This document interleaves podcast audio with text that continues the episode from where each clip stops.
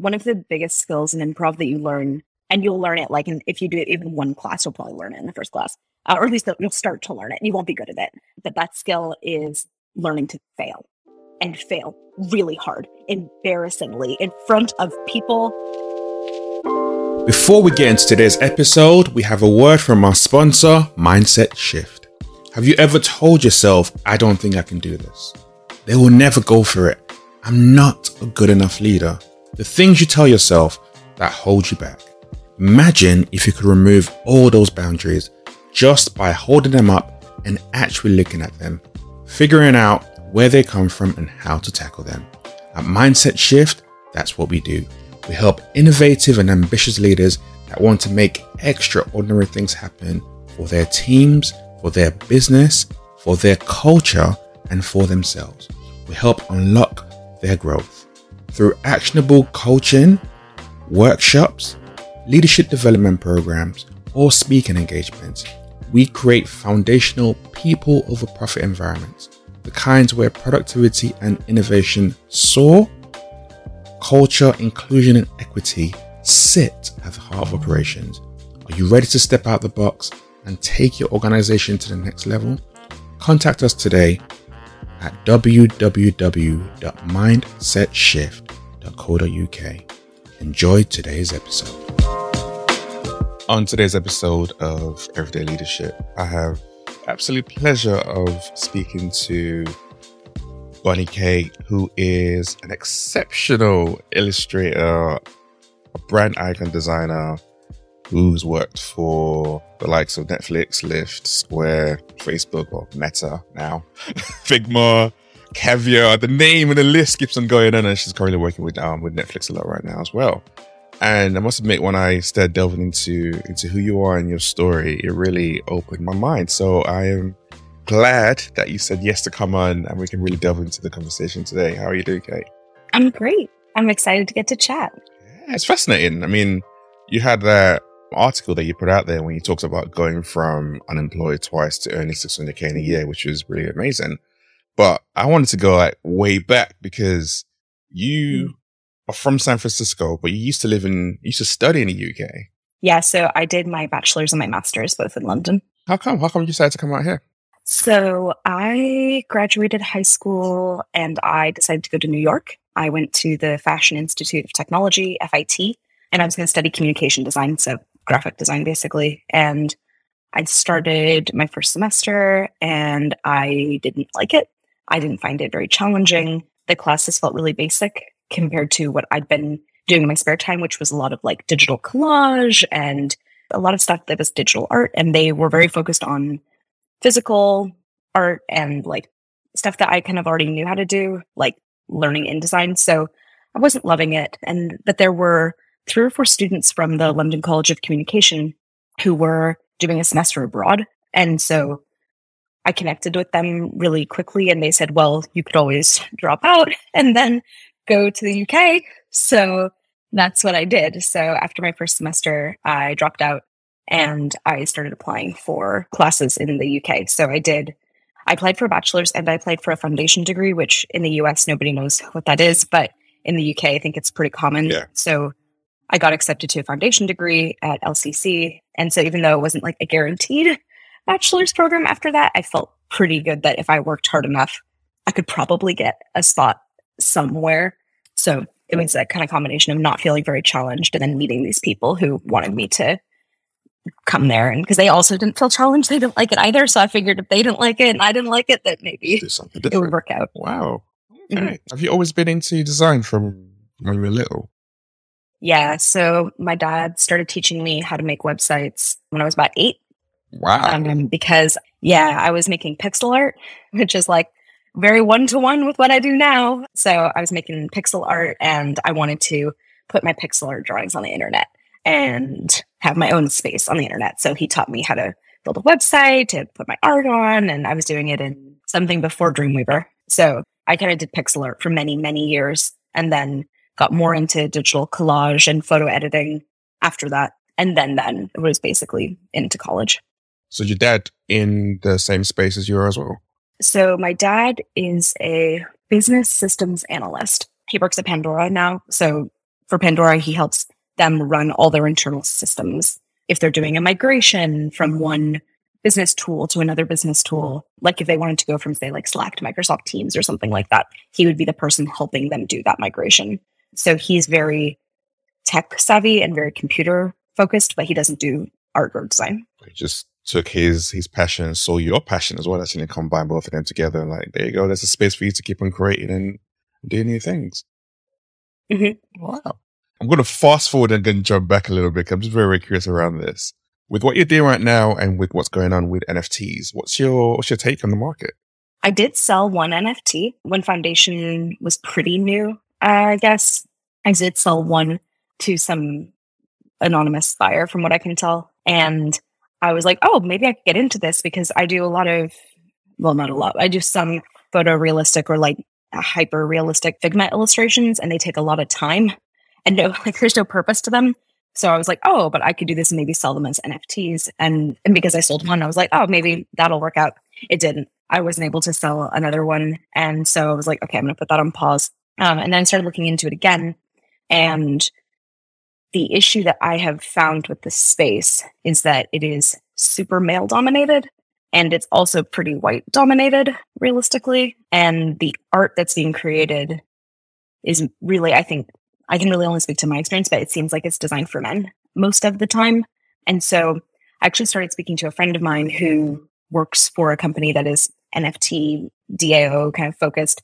And I did some more like profile pic style work where it was more systematic and there would be multiple pieces, that sort of thing. And he shopped it around, but he was like, nobody's really interested in the art style.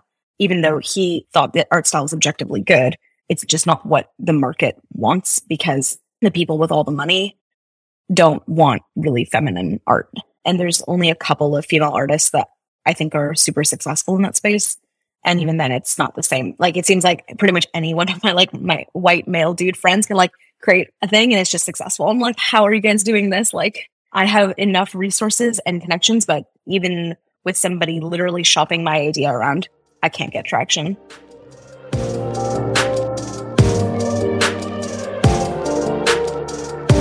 It's interesting because theory NFT is supposed to be something that's supposed to be taken away and democratizing that space in particular, making it open for everyone to come through. And what you just shared right now, even in that space, it's still white male dominated, which is which is absolutely crazy. Yeah, and I I don't think people want it to be. I definitely think, especially the nice, friendly, good people in that space want it to be for everyone. But the reality is, people aren't willing to take a chance most of the time. I think Amber Vittoria is probably, she's a really good example of a woman who's really successful in the NFT space. And she's now getting to make the art that she wants to make. And I'm not exactly sure how she finagled it, like how she did it, but she was already very successful doing illustration. She had a clear illustration style that she'd already established. And she also works for brands that I think people look up to in a different way than they do from tech brands. So like she's worked with Coach and more fashion brands. And I think people see value in luxury brands in a different way than they do in tech brands because maybe like you want a pair of shoes with her drawing on it. It's not the same as like, well, I make icons for say Netflix. It's not as cool as making illustrations on like a Gucci handbag. Oh, that's got me thinking in so many different directions now around that around that space and what is going to be possible even as we keep on going with meta and the metaverse and, and even that, that whole creation, that space that's, is there ways as we step into Web 3.0 that we can actually get that change where those spaces provide more opportunities for women and especially in environments like art that is very heavily male dominated. I was actually thinking about this last night because so I work at Meta, but I work specifically for Reality Labs. So I'm in the more meta part of Meta. And I've been thinking a lot about this idea of what it's going to be like in the future when we have a metaverse. And I just keep thinking, how are we going to have a metaverse if we can't handle online harassment? If people go on Twitter and they're being harassed for their race, for their gender, for whatever it might be, how is it going to be any different in the metaverse? And how are they going to protect people from trolls or or just straight up like white supremacy and the patriarchy. And that's what I'm more concerned about because if you're not part of it, it's going to be very isolating, I think. And if it's not a comforting, safe space, then how can you really be a part of it? I think that's something that um, I want to say the powers that be really need to take into account because it's it's growing and it's spreading and it's something that whether we like it or not, it's going to be part of the reality going forward. And it's how do you make sure that you definitely change the system that's currently broken and make it better, not take the system that's currently broken and move it to a completely different space. Yes, exactly. Very well put. So, but folks, they're geeking out on that. I'm going to step back. I'm going to step back a bit and go back to when you were studying in, in the UK and you went from working on the shop floor at Lush to Lush art director. Like, I, I want to delve into that story because I was like, wow, that's, that's, that's amazing. Yeah, that's like literal Cinderella story. like, I was like, this is a Hallmark movie like this happening? so I, let's see. So I started at the Victoria train station Lush shop. I was Christmas time because my parents are fairly middle class, so they didn't have quite enough money to do everything that I needed. So I was like, okay, I'm gonna get a job. That's the best thing I can do. Get a job, even if I'm making like 80 pounds a day, and I'm gonna use that to to be able to um actually it's not a day a week it was 80 pounds a week i was working like 10 hours a week for eight pounds an hour so i got a job being a christmas temp and after that finished i was like well still still need money so they transferred me to a store. It's so funny. I can tell you these things because you know where these places are on Bond Street. So near in these states, people don't know where these things are, but yeah, so near Oxford Circus. So the shop in Bond Street, I started working there. I was also part time, probably 10, 15 hours a week at most. And then we had a Facebook group for Lush employees internally, and somebody, I think it was Shona. So Shona McDonald was the name of the woman who hired me. So Shona posted something along the lines of, we're looking for a graphic designer to help us with a book. And I was like, oh, what? They just, they can just say that? Like, what? So uh, I basically just responded to her post and then I didn't hear anything back. And I was like, okay, well, they probably got hundreds or thousands of replies because it's the entire Lush, like every employee at Lush. It's a lot of people who work on the staff floor or on the shop floor. And then like a month or two later, one of my colleagues says, Hey, like a month ago, somebody called for you.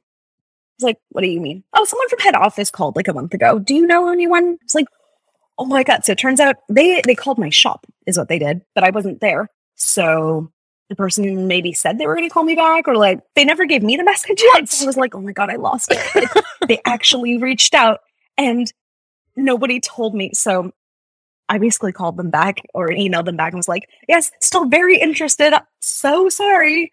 And so they looked at my portfolio, which was all on, on my website. And I told them that I'm studying design and that that's what I want to do. I want to be a designer, but I really love Lush and I like working there. And so they essentially then had me do some, not like a design test because they actually paid me, but they had me do some mock ups of what the book might look like based on some art direction that came from the person managing the project. And what they were doing at the time was redesigning the CEO slash founders 1970s pamphlet on natural hair care. So he wrote this back in the 70s. They wanted to revamp it and turn it into like a coffee table book, basically. I created a bunch of layouts and InDesign. I sent them over.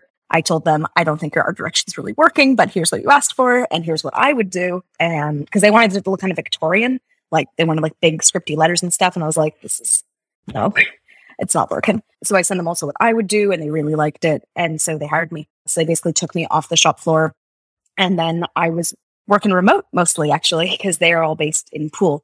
And so I was working on designing that book, which meant going and art directing photo shoots and doing all the layout and typography and uh, basically everything. And then sometimes working out of the press office, helping with other things. So I was mostly working on that book part time. And then I designed like a map of all the perfume shops in London, some other stuff that's more like press related or like special events related. And so that basically they were paying me then I think 40 pounds an hour instead of eight. Wow. So much better. I felt like a millionaire. Just like, Just a little bit better.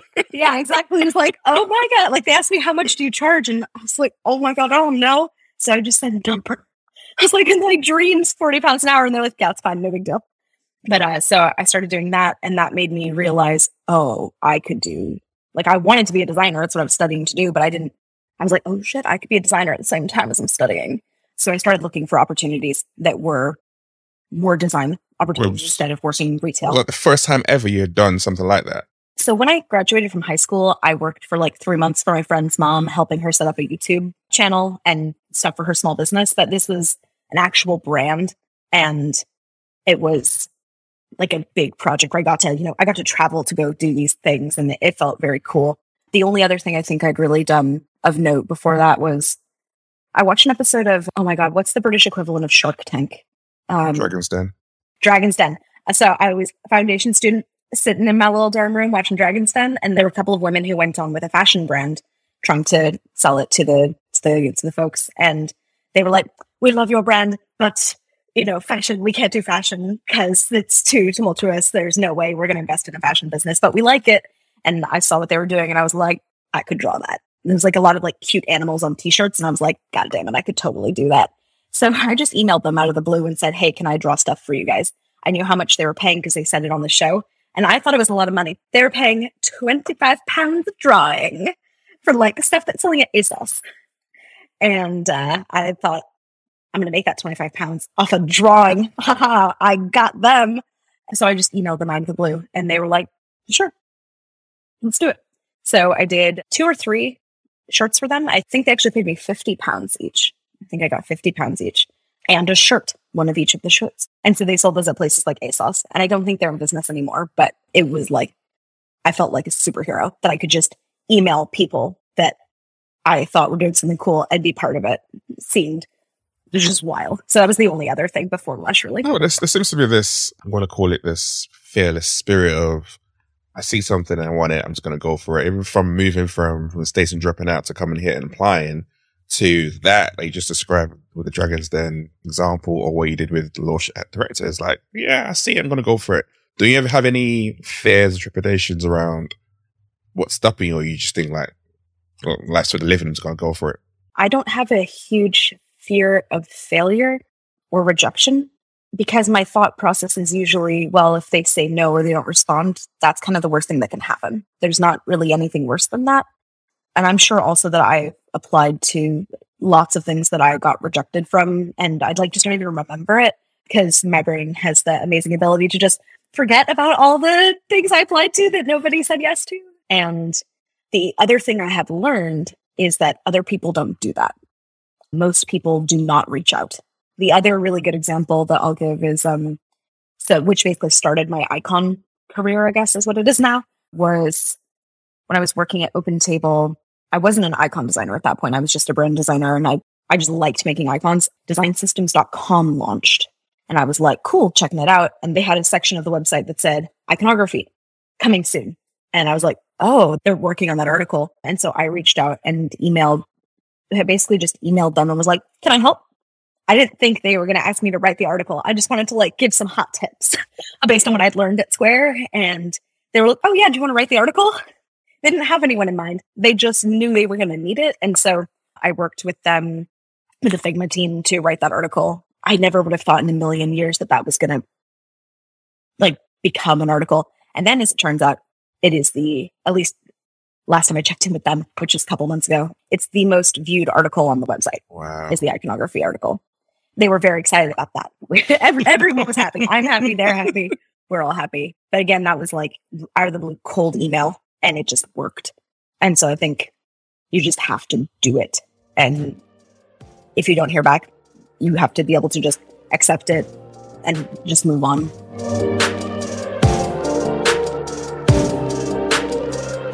What's the difference between illustration and design? Just curious. That's a great question. I mean, I think illustration is always going to be tied more to storytelling and narrative and drawings. Like at a basic level, it's going to be more drawings than it is. I think design is really there to solve problems.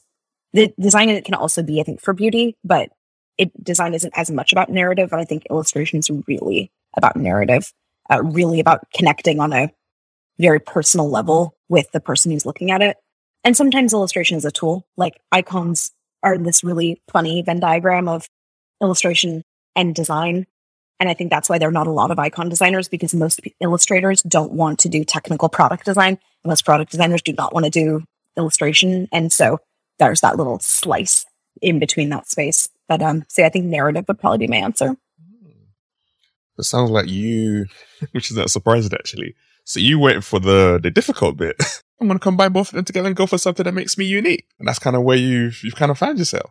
Yeah, and, and, it feels kind of at random, but I probably could have predicted it if I looked at my journey, like going from doing pixel art, which is a lot like icon design. I wanted to be a graphic designer, but I studied illustration because my logic was design's so easy. I don't need to study it. I'll just do it. Because I was already like working and stuff. So like, I don't need to do it. I'll study illustration because that shit is hard. And turns out, yes, it's really hard. And so my, my mind, I was like, I'm going to build this secondary skill of being an illustrator and apply it to my design work. And that's kind of what I've done is actually combine those two things. When you look at your, I guess looking at your, your background and different organizations, great ones you worked with, your, your time at Square was an interesting one as well. When you're talking about moving and you went for a job which you weren't the top candidate for, but that desire that you've just mentioned around to learn, to improve, to get better is kind of one of your inner inner core that helped you to get or secure that position would you say? Yeah and i really like my dream was to be an art director at square. That's what i really wanted. And when they told me your portfolio isn't good enough to be a designer but maybe you could do this do production design which turns out is way harder i think than than brand design it's so hard and you need so much expertise and knowledge I was like, well, if this is the stone I have to step on to get to where I want to be, then I'm going to do that and see how it goes. And in my experience, like at Lush, I could start one place and I can easily find a way to finagle myself into the place where I want to be. You just have to get in the door. Even if you're on the shop floor, it doesn't matter. You just need to be in the room or be next to the room, be in the house. Being in the house has enabled you to get into a lot of those great spaces. But one thing you always talk about is the power of, of relationships. Have you always been a, should I call it a, a connector with people, a great networker? Or is that a skill that you learn and you picked up over time? I think it's probably something I've always done. I've always loved people. I love spending time with people. That's like the core of what I enjoy really is being around other people. I just can't help but thinking. So my mom found my uh, preschool report card few years back. And in the preschool report card, it had like like I guess like a yearbook for it's like three year old, so it's like kind of goofy. But apparently, as we're looking through it, there's two of the people in my preschool yearbook who wrote. Everyone had to write what their favorite thing to do at school was, and two separate children wrote "play with Bonnie Kate" as their favorite thing to do. so I'm like, yeah, I guess that's probably been going for a while. Then, like, hard to not think about that. I've always loved people, and I also I'm an actor, not serious. I don't do movies and stuff, but like I do a lot of improv and I like performing. And I think that's kind of similar because you're able to project whatever image you want and present yourself in a way that is easier for people to kind of process and take in. And all the skills that I've learned in improv are really helpful skills that I use when I'm running my business or working. Hmm. Does that also help you to, in a sense, not take life too seriously in when things happen to you? because I know with with improv, you're putting yourself out there. Like they, they, ask you to do some crazy stuff. Sometimes you're like, seriously, but you have to do it, and it lets you, it helps you to get over yourself and just go and, and be with it. So has that helped you, generally speaking? Then, yeah, one of the biggest skills in improv that you learn, and you'll learn it like in, if you do it even one class, you'll probably learn it in the first class, uh, or at least you'll start to learn it. You won't be good at it, but that skill is learning to fail and fail really hard, embarrassingly in front of people and they're laughing at you yep. and they're laughing more with you, but it's a little bit at you, especially when you're just starting. And I found that skill really hard because I've always been drawn to things I'm good at. Like I think a lot of people are like, I don't play sports because I'm bad at sports. I'm just not going to try because I'm really bad at it. But like, I've always done things that I naturally gravitate to, that I'm naturally good at. And then when I had to learn how to fail things, makes it really hard because I wasn't used to that feeling. And then the more that I did that, and eventually you turn it into, you turn that failure with improv, you basically turn that into success by like you mess up and you goof in some way, and then the audience laughs, and then you just use that laughter to propel forward into some other thing. And I think that skill is really mm-hmm. helpful, even if you're not actively thinking, oh, well, I failed. Now I have to turn it into an opportunity. Like you just kind of more naturally do it. You just accept that it's happened and you keep going. And, and I think that's why it's really important not to, there's a lot of points in people's lives where you have like a choice, right? Like I had to choose if I actually, when I took the Square job, I had another offer and that offer was to be a senior brand designer at Sephora. And, but it was a contract. And so I was like, ooh, it's going to pay probably more money. I'm going to be a brand designer, but it's at Sephora, not Square. And I think I want to stay in tech. And for years, I kept thinking, oh my God, should I have taken the Sephora job? Would I be farther along in my career? Blah, blah, blah, blah, blah. And I've tried to stop doing that now because every decision you make, it just leads you forward and you can't go back and change it. You just have to let that shift happen. And the best thing I think you can do is look at the impact of your decisions and help you make future decisions rather than think, oh, well, what if I'd taken that other job? What if I did that? Because you can't. You can just use it to inform the present. how do you make decisions around your jobs? Because when you were at Open Table, you decided to leave. And some people think like Open yeah. Table was a, was a great space. And you was like, no, it's not right for me. I want to do something completely different. So how do you make decisions around things like moving on or stepping into something that's brand new for you? For me, a lot of the time it's a gut feeling. Okay. The the biggest decisions I make with my gut, like moving to the UK, I was just like, this is the right choice. I just know it's the right choice. And if I overthink it, I'm going to ruin it. Kind of same with taking this contract that I'm now on with Reality Labs. I just kind of knew that I needed to.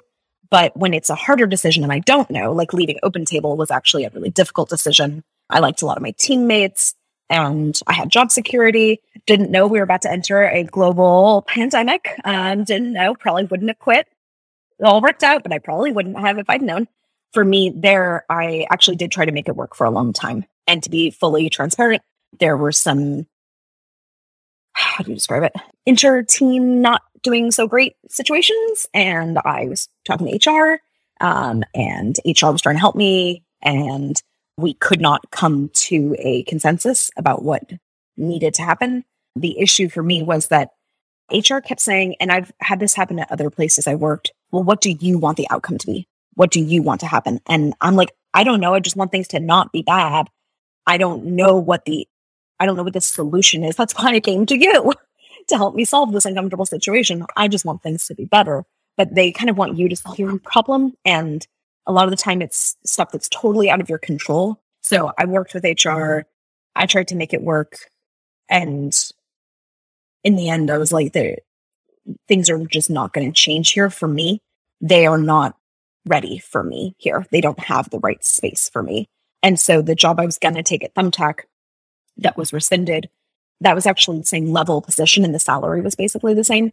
But I just, I couldn't get Open Table to work for me. And I had other offers. So there was no reason to stay somewhere where they didn't value what I was trying to bring.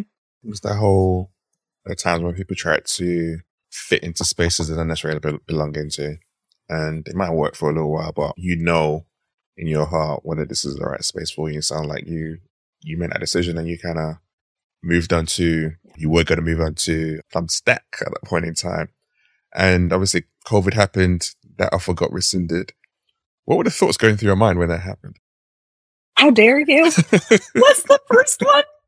I was like, I'd quit my job and the VP of design knew I'd quit my job. And I was, I just panicked. I'd been out of work for a week. Like I, I was in between jobs. So I had I hadn't been working for a week and it was glorious. I was just sewing. It was lovely. I was having such a great time. And then he called me and I was like, this is bad. Like we just entered lockdown and he called me and I kind of knew what was coming. The thing I found actually more frustrating was that so the VP of design at Thumbtack. So when he called to tell me they'd rescinded my offer along with everyone else's, he said he was leaving the company and he was going to Instacart to be VP of design there or something like that, something similar. And so he said, well, like silver lining, I love, you know, I, I would love for you to work for me. I can get you the final interview at Instacart because you've already gone through the process at Thumbtack. Like, I know your work. I'll just bring you on at Instacart. And I was like, oh my God, pandemic. Okay, uh, sure. Yeah, let's set the interview. And so a few days or, or, or, a week or so went by. And eventually they did reach back out and they said, oh, well, but you actually have to go through all the interview stages. I was like, okay, fine. That's not what your VP of design you just hired told me on the phone a week ago, but okay. And so I, I did the phone interview. I think I passed that. And then I did what would have been, I guess, the on site, but it was virtual. And it's like head of design and the designer. And I didn't get great vibes from them, but I was like, I'm desperate to have a job because, oh my God, like pandemic. And so I interviewed. I was like, I think it went fine. Like the VP of design wants to hire me. So like, how bad could this go? And they ghosted me. They never responded after I did. I don't know if it was the final interview or penultimate interview, but like they never got back to me. And I was way more upset at that than I was about them rescinding my offer from Thumbtack because I understood why they did that. They had to for their business. And it was better than firing people who worked there, which they did have to do as well in the end. But I was livid because I didn't even really want to work there. But I was like, but you're going to ghost me. It's like kind of worse, like when someone you don't like breaks up with you. You're like, I was going to break up with you first. How dare you break up with me? Like, you're going to ghost me after all that stuff? Guys, come on now. So I was actually more upset about that than um, than having the offer rescinded because I just thought it was so tacky. So that frustration and anger drive what you did next when you put out that tweet.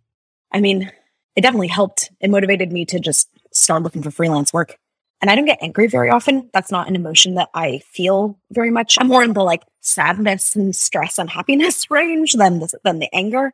But in that case, I used it as motivation because I kind of wanted to prove them wrong for turning me down in the like crappiest way.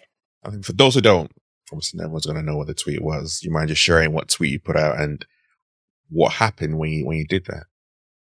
I'm pretty sure I did this right after they rescinded my offer, probably within like an hour or two. I just told my boyfriend. I like walked into his room and was like, "My offer got rescinded."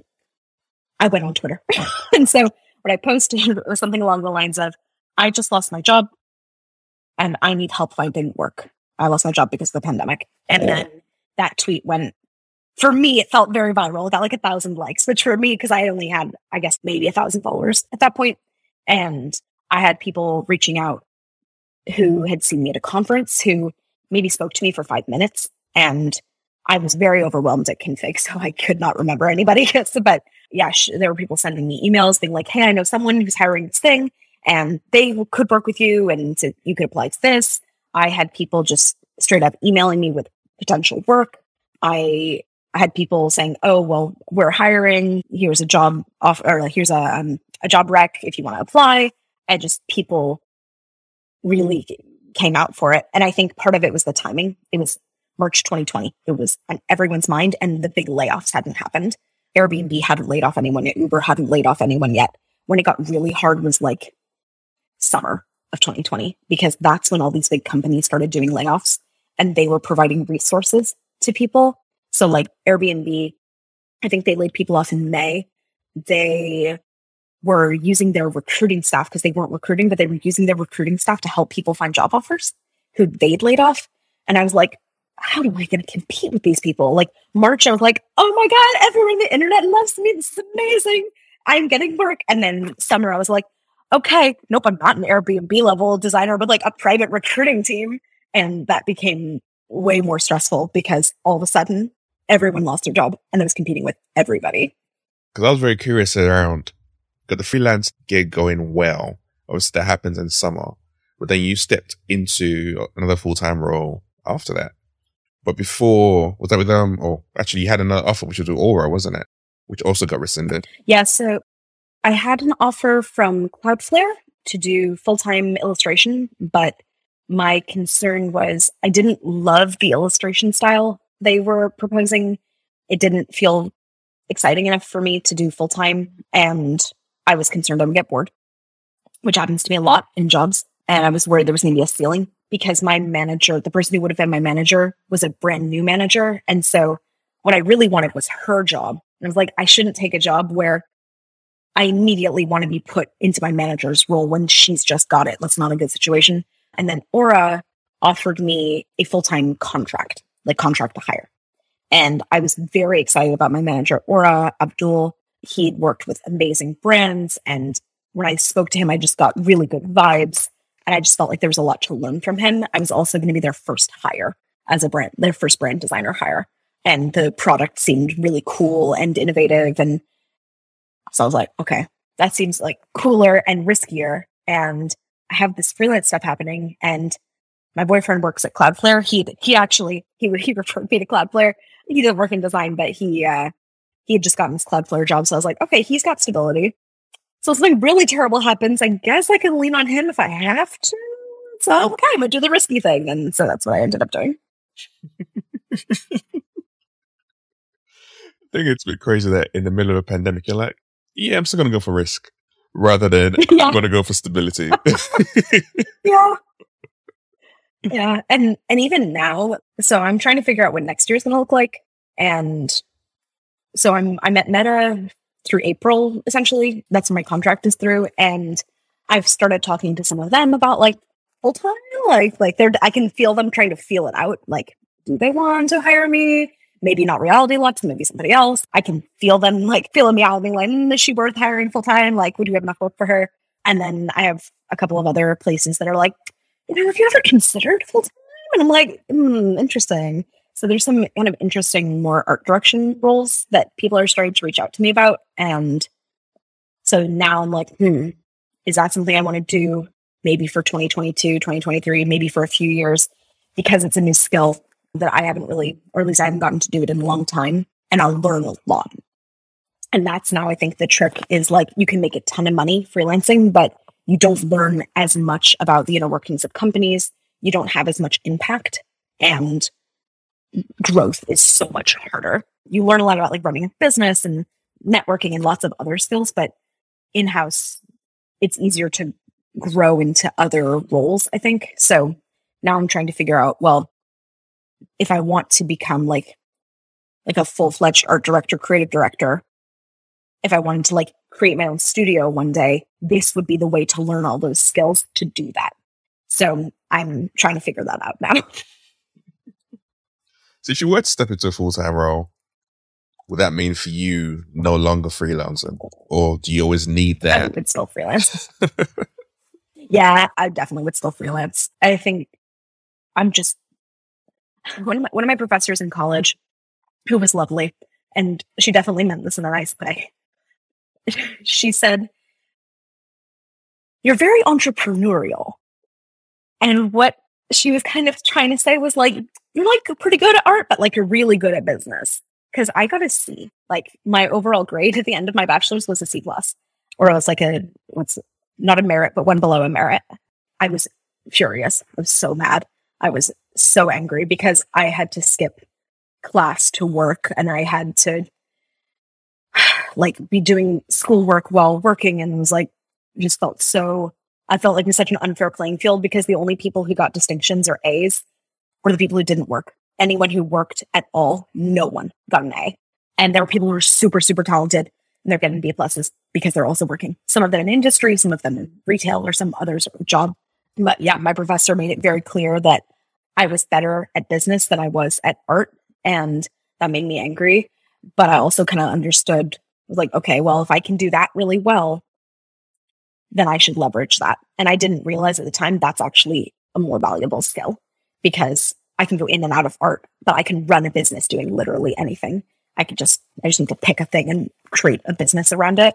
So I don't think I'm going to ever be able to get rid of that like entrepreneurial spirit because it's just deeply ingrained into me. And like my grandparents were basically all ran their own businesses and my mom runs her own business. And like, actually my dad also runs a business now. Like we just like, it's like in my blood. So I'm pretty sure I can't get rid of it, but it would be less. I would probably do it more like on weekends and pick very select clients. Do you have a dream client that you would love to work with? I have a dream client list. I don't know where my list is, but it's actually, I know where it is. It's at home at my house, somewhere in my home. Yeah, my dream client list includes Pixar. I don't know what I would do for them, but just I love them. So Pixar is on the list, Nike is on the list, and I've got a friend that who works there, so I'm like, maybe it's time to like start like kindling that relationship. But I also don't want to be like a leechy sleaze bag, so I'm like trying to not trying to play cool. But yeah, so Nike's on the list. For a while, I really wanted to work for Wired, and then what I realized is I have to dream bigger, and the goal should not be work for Wired. The goal should be in Wired. Like they should write about me. That's a much better goal and that's like maybe a 10 years in the future goal, but that's what I'm starting to set now. Um, and then the, the other dream clients for me are more like fashion brands because I love textiles and fabric and, um, actually working with one of the really big ones right now. I'm not allowed to talk about it, but I did get one of my dream clients and it's a very, very big fashion house. And so I'm super excited about it. Could you also talk about fashion, slight detour, but you're into like knitting and quilts. I saw that there's a massive quilt you made. I was like, that's huge. Yeah. like, is that that whole, like, there's a, there's this design element inside of you that seems to come out in completely different ways. Even looking at from mm. arts director into iconography to illustration to quilts, there's something around creating and bringing something to life that you seem to be, be burning inside of you that you love doing. Yeah, I think if I'm not creating things, I don't really feel alive. Like that's where I feel truly myself is when I'm making things. And it it matters the format, but at the same time it doesn't matter. Like I love because I love knitting as much as I love making icons. Something interesting. So when I was at Square, the creative director at the time said when he's hiring, he only hires creatives. So like designers, right? Who also have a creative outlet. And that could be ceramics or cooking or any, you know, knitting or drawing or whatever other thing it is.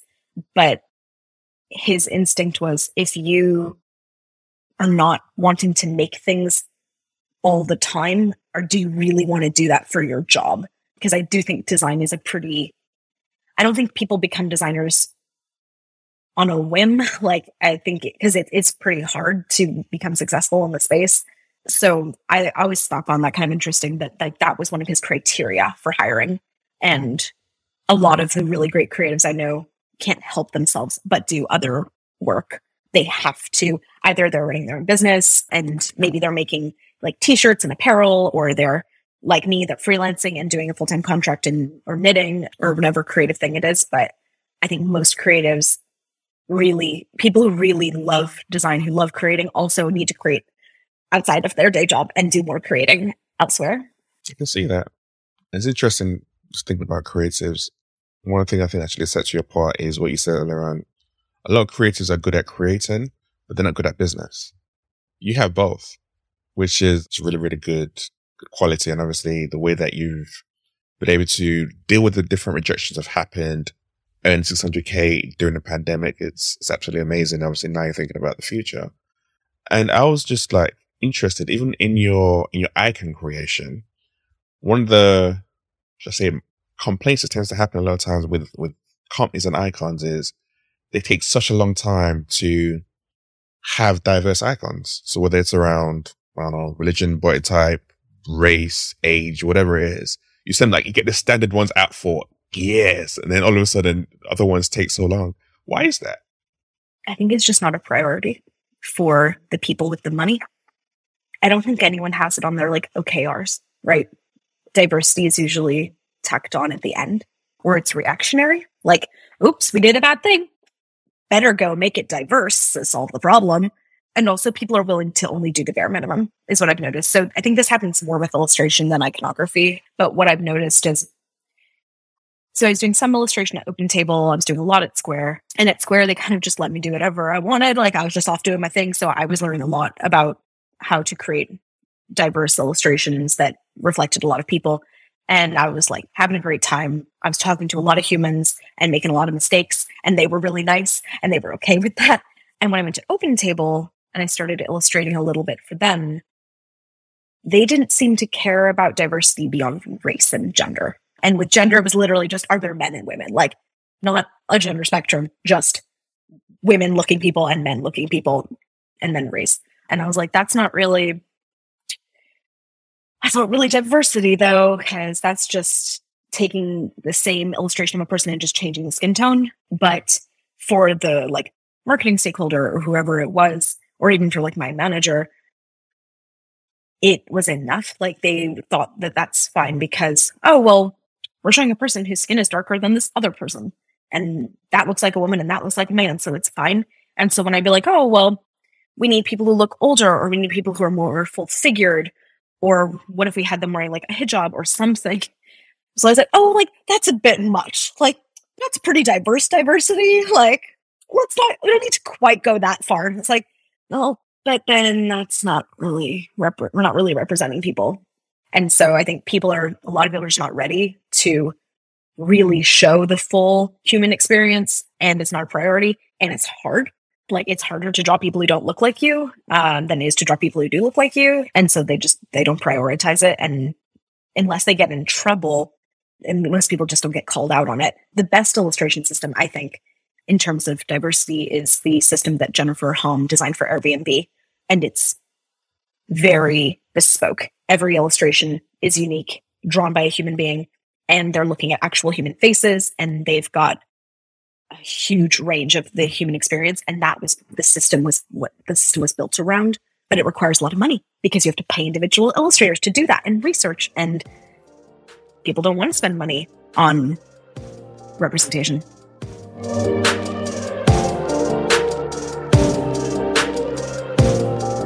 there's a world that we see that we get used to very, very easily, but we don't think about what goes on behind the scenes. We just, for example, whether it's illustrations or icons or things that we're using on our phones on a day to day. And it's like, what's going on behind the scenes for these organizations that are bringing all these products out? And why is it there's a lack of, like, there's a lack of diversity in those spaces? And think the way you just kind of just brought that to life really got me thinking. I was like, okay, that's interesting. So it comes down to essentially one person thinking about it, but two around the time, effort, and the money and that actually takes to to do something that is not generic and requires that thought rather than an afterthought. And that's where there's a there's a missing gap um, with these organizations. And you also have to educate illustrators. That's another thing. Is like you have to teach people, I think, how to be inclusive, how to think beyond themselves, and I do think like Gen Z, like the kids these days, those youngins, they're doing a much better job than anyone else. I think there's much more representation in art being made by young people, but they also are not the ones who are, you know, they don't have the jobs yet. So maybe there won't be as much education needed in the future. But like when I started working at Square, I built a little system of little faces and had hairstyles and stuff. And, I was like, okay, I should probably make it so we have hairstyles that represent a variety of people and then I was like, oh shit, I don't know how to draw black hair. like I'd worked because when I was at Lush, I worked on a black hair care project. So when I was working there, that was when they launched their black hair care line, essentially. It wasn't technically, it wasn't like called out as being black hair care, but that's everyone we were testing it with.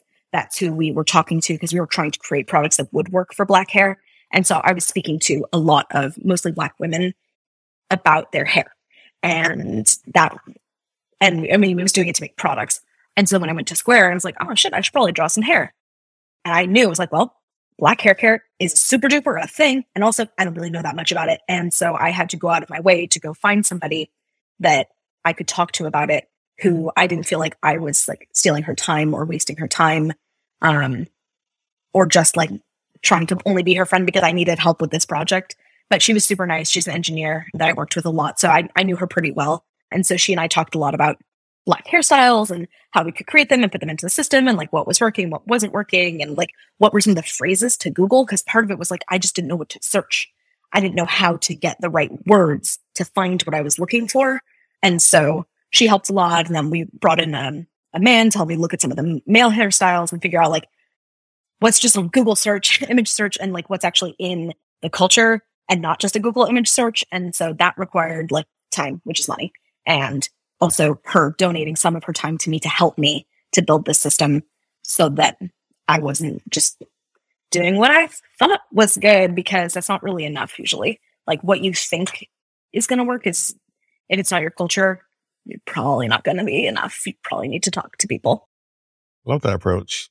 Takes time, takes money, takes effort, but you get to create something that represents, truly represents who you're targeting and who you're creating for. Yeah, I really love that.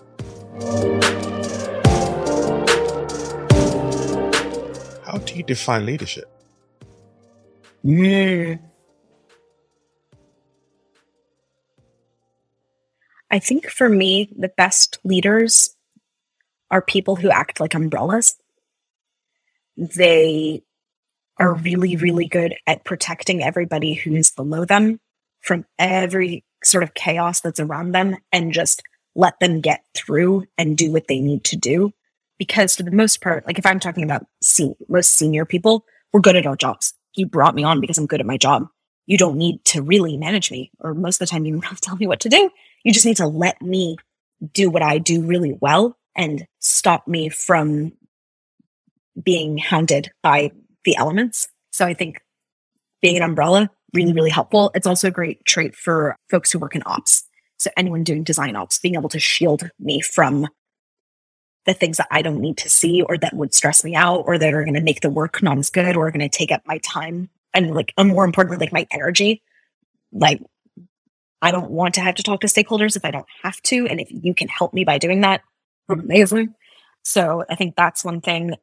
Another, I like metaphors for this. I find it easier to explain with a metaphor. So the other word I use is ladder.